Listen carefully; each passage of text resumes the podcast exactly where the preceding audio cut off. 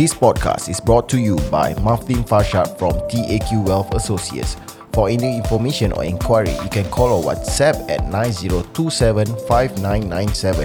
9027-5997. You can also check his Facebook out at www.facebook.com slash Farshad TAQ Wealth.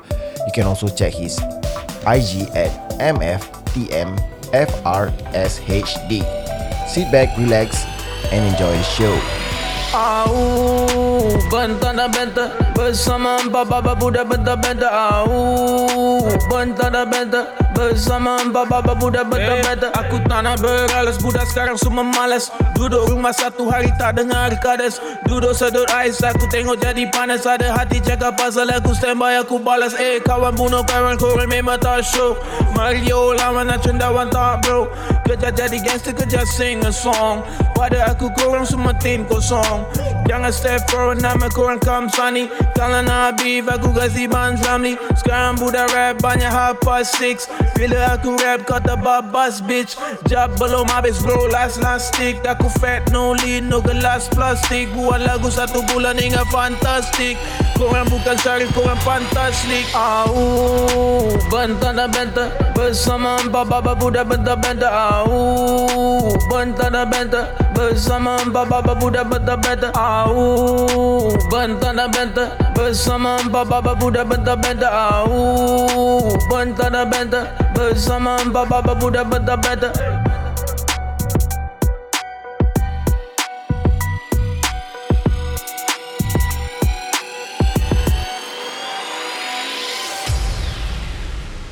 Tadi apa berbual pasal biking kan? Ah, Kau tadi mention biking Aku tiba-tiba tersentak ah.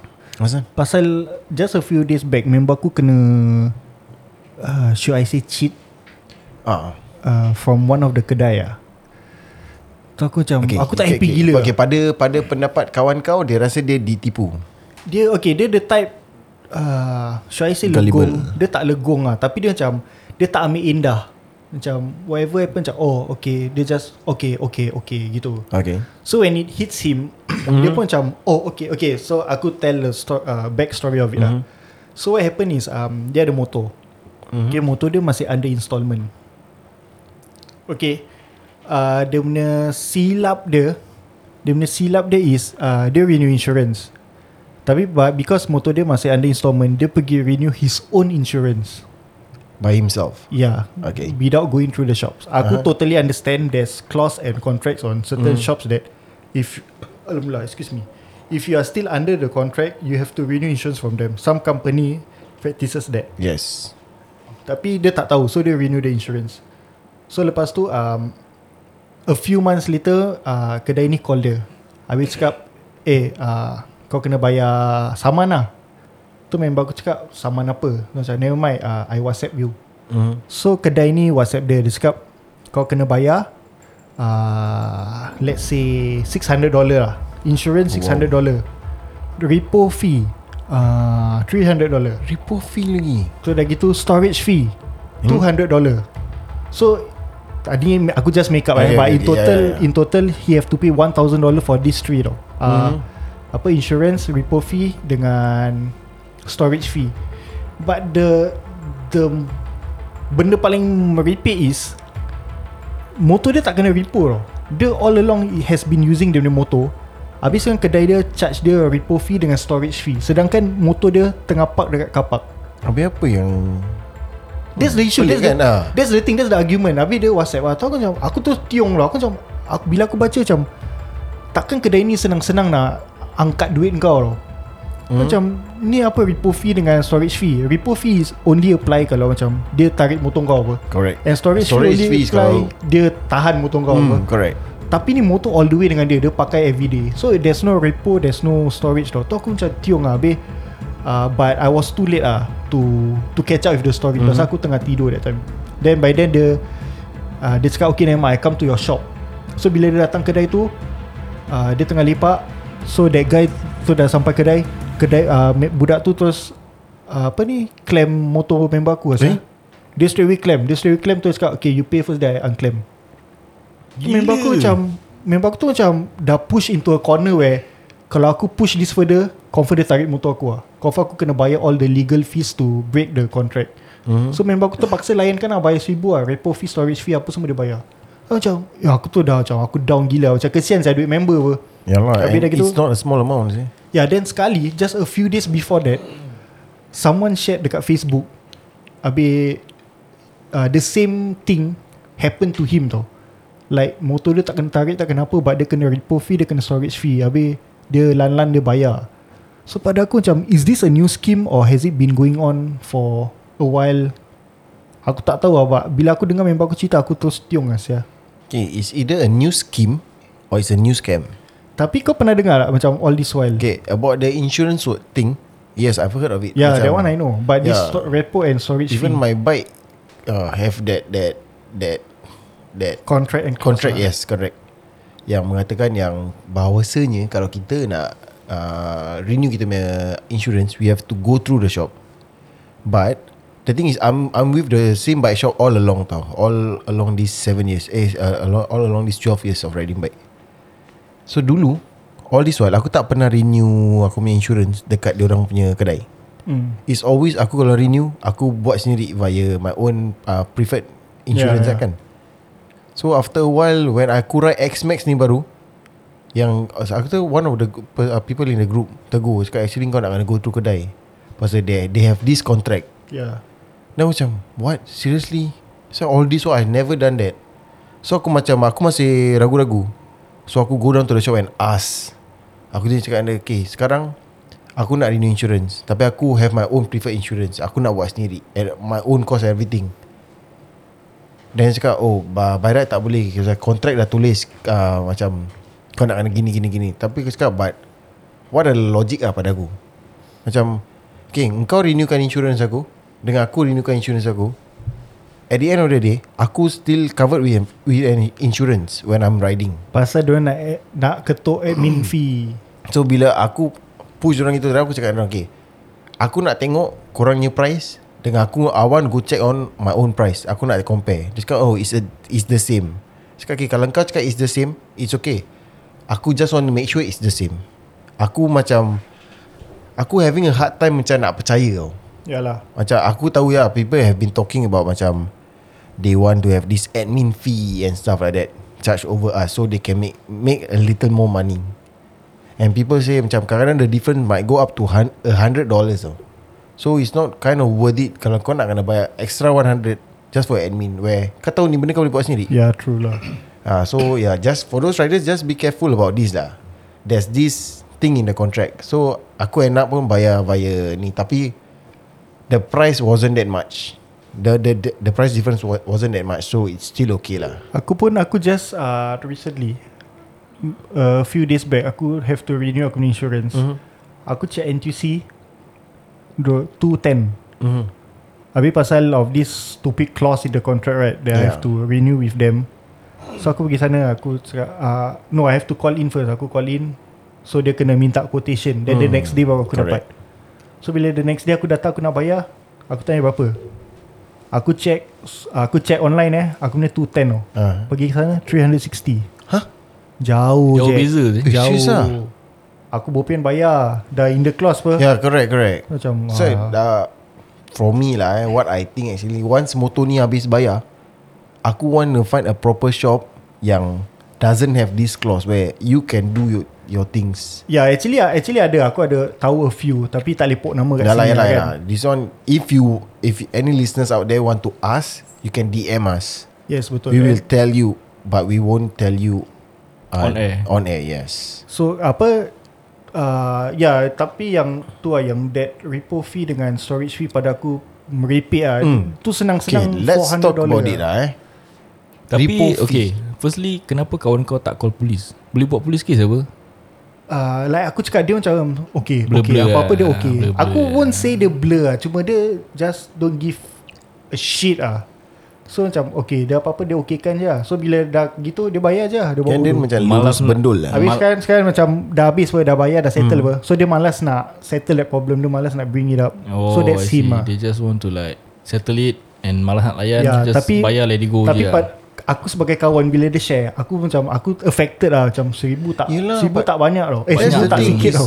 For the cost of 1000 Ha Asia And okay Macam kau cakap Dia ada repo fee Dia ada what, storage, Storage fee. fee. Whereas motor dia Masih dengan dia. Precisely. Then Dia masih pakai saya Kan dia tak ada Any reposition tak ada. Tak ada. And Diorang tak storage motor dia pun. He, he, he never Like literally He never use any space of his shop. That's why Or is it Are we are we missing out something Yang to the listeners Yang mahir dalam benda ni?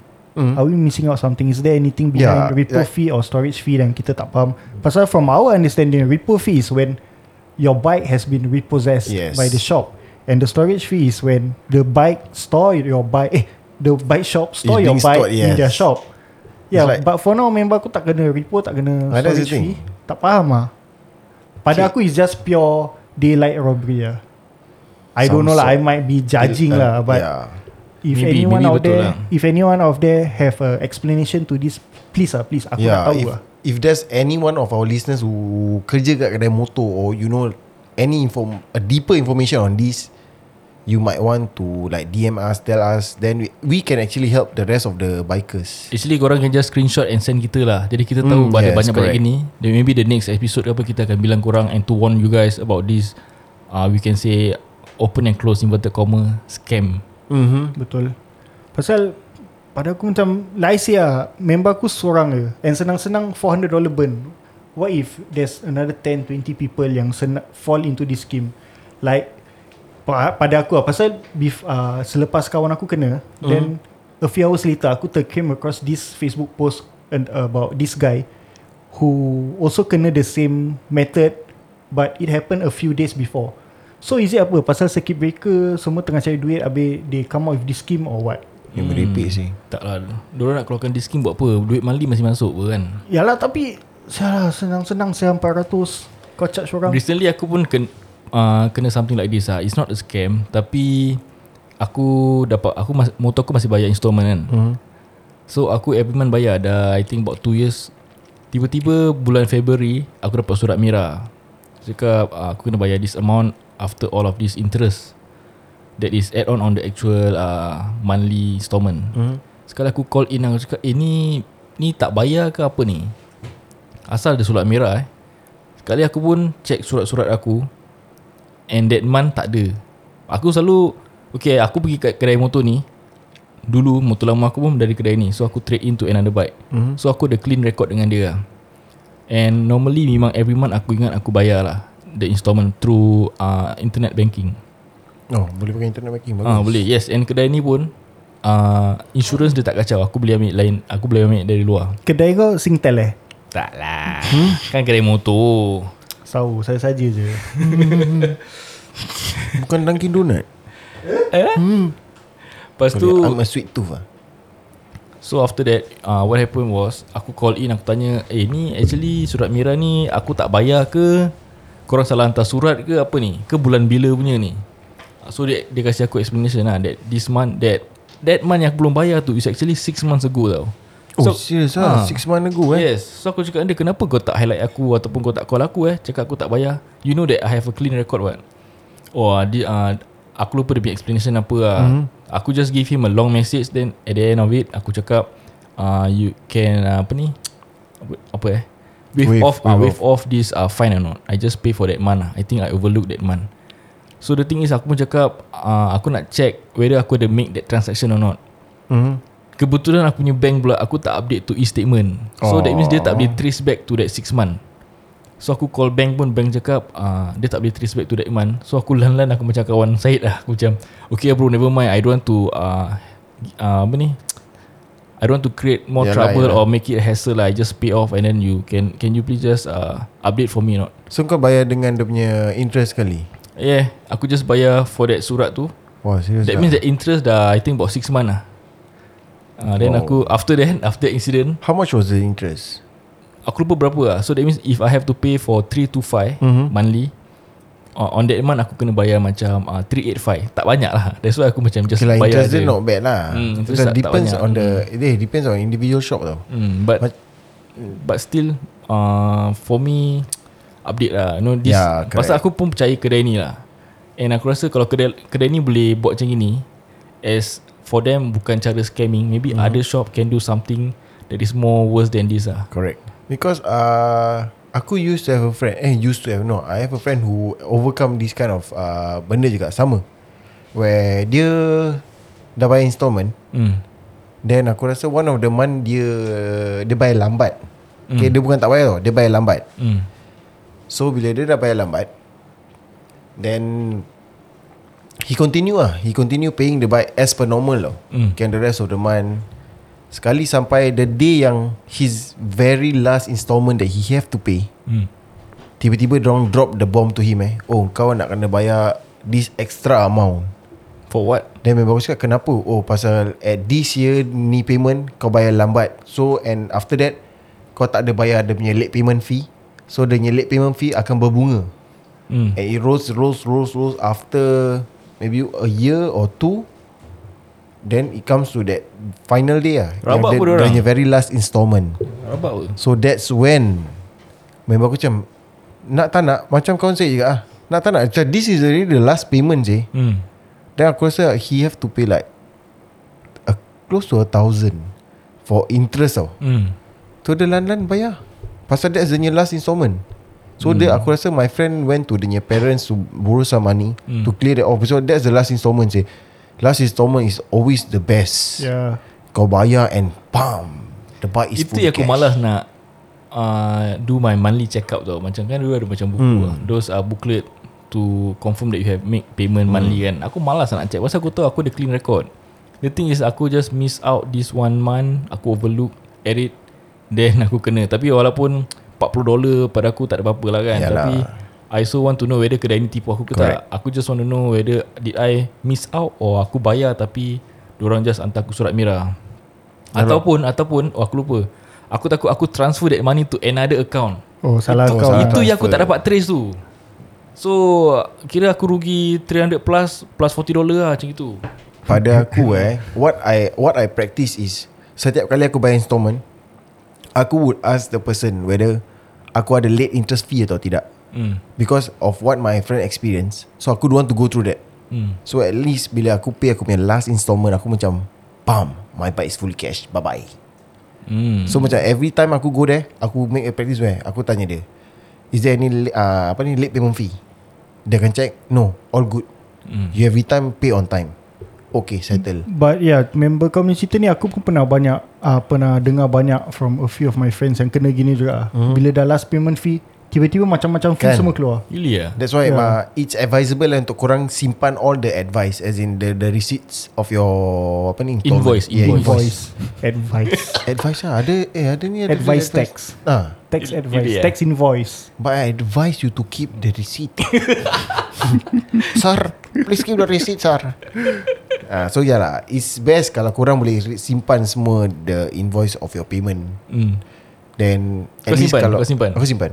Kau Aku, simpan? aku pun simpan lah Pasal From aku punya Okay aku Bila aku beli motor ni Aku memang ada satu favourite shop lah Pada aku That kedai is Fast free lah Dia tak leceh. Aku selalu kalau Late payment kan Dia punya late payment pun case $5 per day $3 per day Murah gila mah. So Tapi bila Bila aku nak beli motor ni Is because uh, Pasal motor previous aku Is not a sellable lah It's a It's a collection lah mm. I would say. So Only people like macam Masale Those into vintage mm-hmm. Yang akan beli motor aku. But having said that For a 2B bike It's expensive. So I don't see any Locals buying my bike. So aku dah post ber- ber- berbulan-bulan Until one day ni Mak Saleh PM aku Dia interested in bike aku. Dia turun kapak Aku nampak dia Mak Saleh Aku straight away Okay whatever price aku boleh jual Aku akan jual Pasal motor ni tak ada value And aku tak nak simpan Any longer. So straight away lah Dia dah struck a deal. Dia tu aku cakap Okay kalau kau betul-betul nak Kau di, uh, deposit 1 uh, Aku minta 500 ke 1k eh? 500 dollar. Aku minta 500 Lepas tu dia terus transfer aku 500 dollar. And that was on a Sunday I think. Okay. Sunday or Saturday either one. And Hari Raya was on That Friday. Okay. So aku ada Monday, Tuesday, Wednesday, Thursday To settle motor aku. Hmm. Pasal aku bilang dia Okay we transfer name Thursday. So on Monday juga Aku tu pergi kedai Aku cari X-Max. Aku pergi Toguan tu semua Toguan aku cari. Semua tak ada Either tak ada stock atau uh, either tak ada stock atau ada stock tapi bukan the colour yang aku nak. Okay. Cuma satu kedai ni je ada stock aku and boleh kasih aku motor before hari raya. So it's impulse Sort of I would say. So aku macam Okay aku akan transfer name on Thursday dah janji apa? Mhm. So aku need this motor on Thursday. Okay. Tu macam Tapi aku tahu kedai ni Is Is known for its bad Experience with other Buyers lah. Okay. So aku tengah 50-50 on that. Should I just go with it Or Should I not? So aku macam Pasal motor memang pasal. Aku cakap go lah Go je Go je dengan ni kedai lah. You want it so bad ah? Ya yeah, go je So aku go Asal aku buka cerita ni actually eh. Yeah so that, that's the reason why Aku end up With this shop When actually aku tak Aku tahu the Is bad uh, They have bad reviews But this is the reason why Aku end up with this shop lah. And I would say until now Dah berapa tahun dengan dia I would not Deal with them ever again lah. Rabak ah, servis rabak. Bukan servis rabak lah I would say macam Like I say Aku compare dia dengan the Kedai yang aku Before this aku use eh. Hmm. Aku prefer the The older kedai lah Yes. Ya yeah, so Jadi satu pengajaran untuk kau lah. Betul Sekarang aku dah Hanya aj- bersabar Hai. dan uh, jangan percaya semua kedai motor tu sama. Betul Right? And that's also our advice to All the listeners lah Yang siapa-siapa baru nak berjinak Baru 18 tahun Baru dapat lesen motor kan Dan nak beli motor Walaupun ah, apa Resale second hand pun Resale eh Resale Fikir HDB bro, rumah ke apa? Kau dah fikir sampai sana Walaupun second hand dekat kedai-kedai Don't don't jump into the shop And just buy Just because you love the bike. Kau Do your homework lah Ask around. Kau boleh ask Seek kita advice lah Seek yeah, advice. You can ask Ask Ask us Drop us a DM ke Tanya member-member motor kau Yang dah Mhm. Berpengalaman dalam Bidang industri ni. Correct. Who understands the flow of how to buy a bike What Yes, are the betul. things to look out for and stuff like Yes, tanya ada uh, ask them around lah tanya kedai mana should I deal or not, kedai mana should I avoid. Ni semua really dia macam aku lah, aku punya mindset is alah tak apa-apa lah setakat bayar motor every month bayar apa. So yeah, and because aku dapat tahu kedai ni was bad reviews, that's when aku start to keep all the invoice lah. From day one until now, aku simpan dia. Pasal this is one of the shop yang aku dengar from member aku. Nanti kau punya last payment tiba-tiba macam-macam fee kau keluar. Danger. that Aku rasa Yeah. macam kedai yang kau pergi ni Sama kedai dengan motor aku Ada Kalau tak lah. pun aku rasa It's the same company Ah. Lain-lain branch. Most probably it's gonna be like that. Yes, yes. Because uh, as for my shop pun Aku dengar that kind of review But It's because aku dah dengan orang for quite long And aku even know One of the bosses there. So Yeah I keep myself there. Tapi aku rasa Having this X-Max Makes me realise More things. When aku Exposed to more people Aku learn more things. So aku rasa macam Aku After that I've done With installment Aku rasa I'm gonna stop with this shop lah. Aku will Find another shop that Makes me comfortable. Betul. Aku lepas aku punya installment ni habis pun Aku won't stick to this shop anymore. Aku Sama. akan go back to my old shop lah. Tapi aku rasa after this uh, This is to be I think lah This is to be the last bike Yang aku akan own. Because after this Aku dah start to Tengok macam aviation punya sector Everything lah. Hmm? Aku sekarang ni tengok ni tau Apa? Uh, The aeroplane for sale Kan? Kau nampak Facebook ad Bukan aku yang send dekat group chat. Kau I send. Aku dah send kat group chat. Aku nampak Eh kat tak Facebook. aku, aku, Yang aku send is uh, helikopter. Helikopter. Sambung bayar. Dah start Ah yes yes yes. Dah start jual helikopter.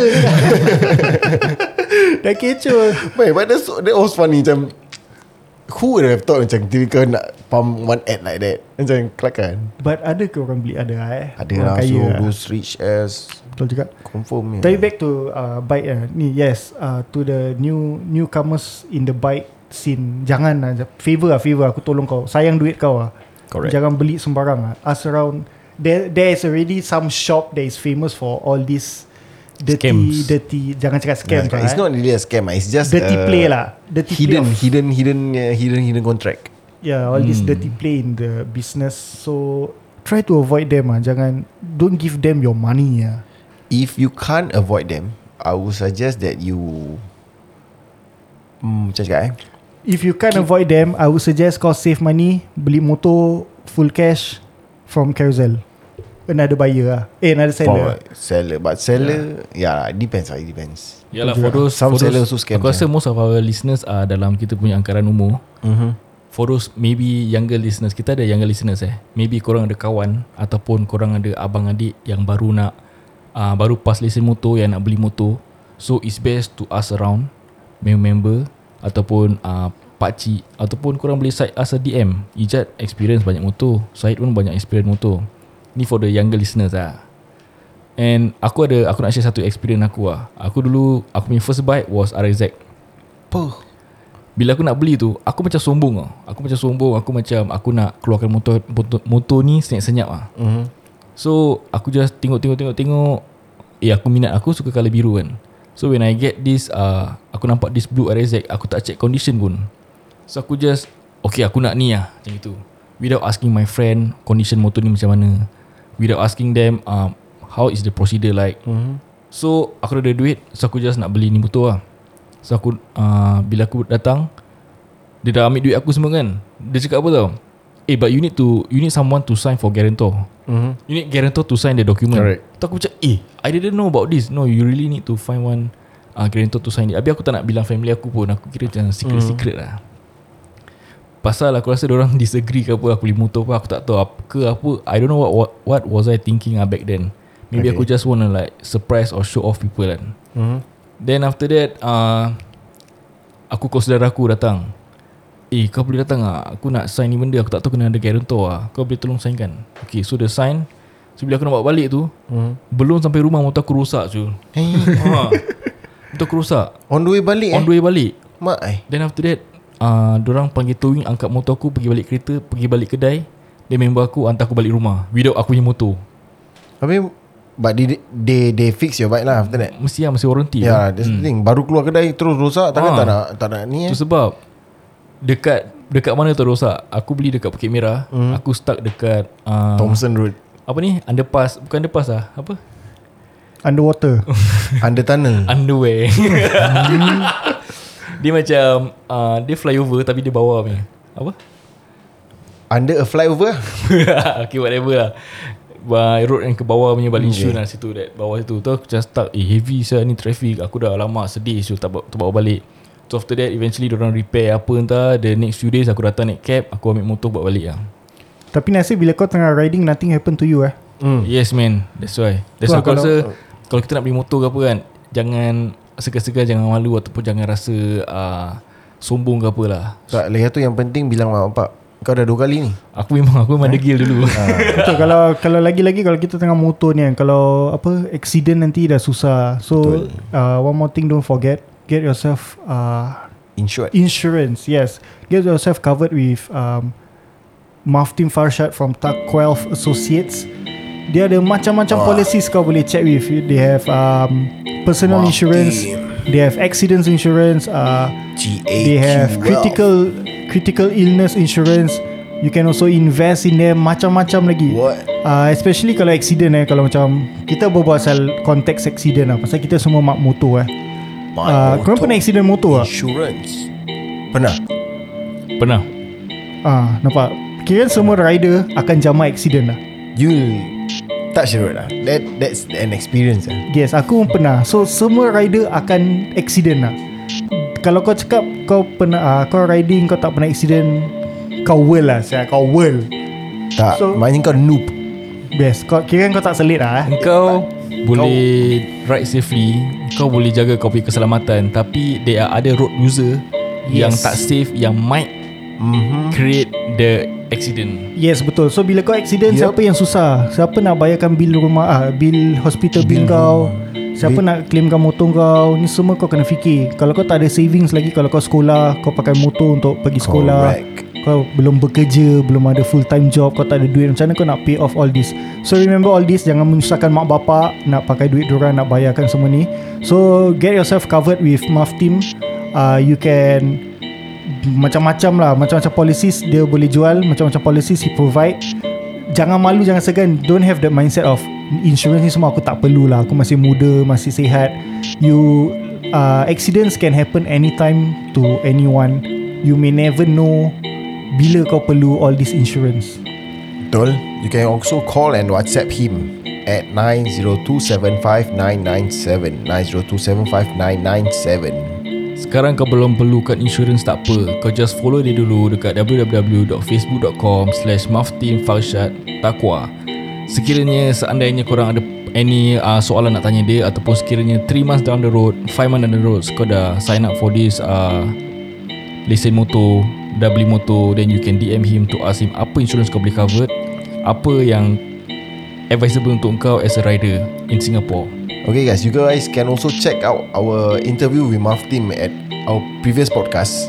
So there's some question that we throw to him that you might want to know. Might might answer your questions. So give it a listen ah. Thank you so much for listening to this episode. Thank you so much to those have shared on your IG story. We love you guys. We appreciate you guys. And keep on supporting Arkadas. I am Amin Mande. I'm Syed I'm Ruhaizat Azman. And we're out. Let go.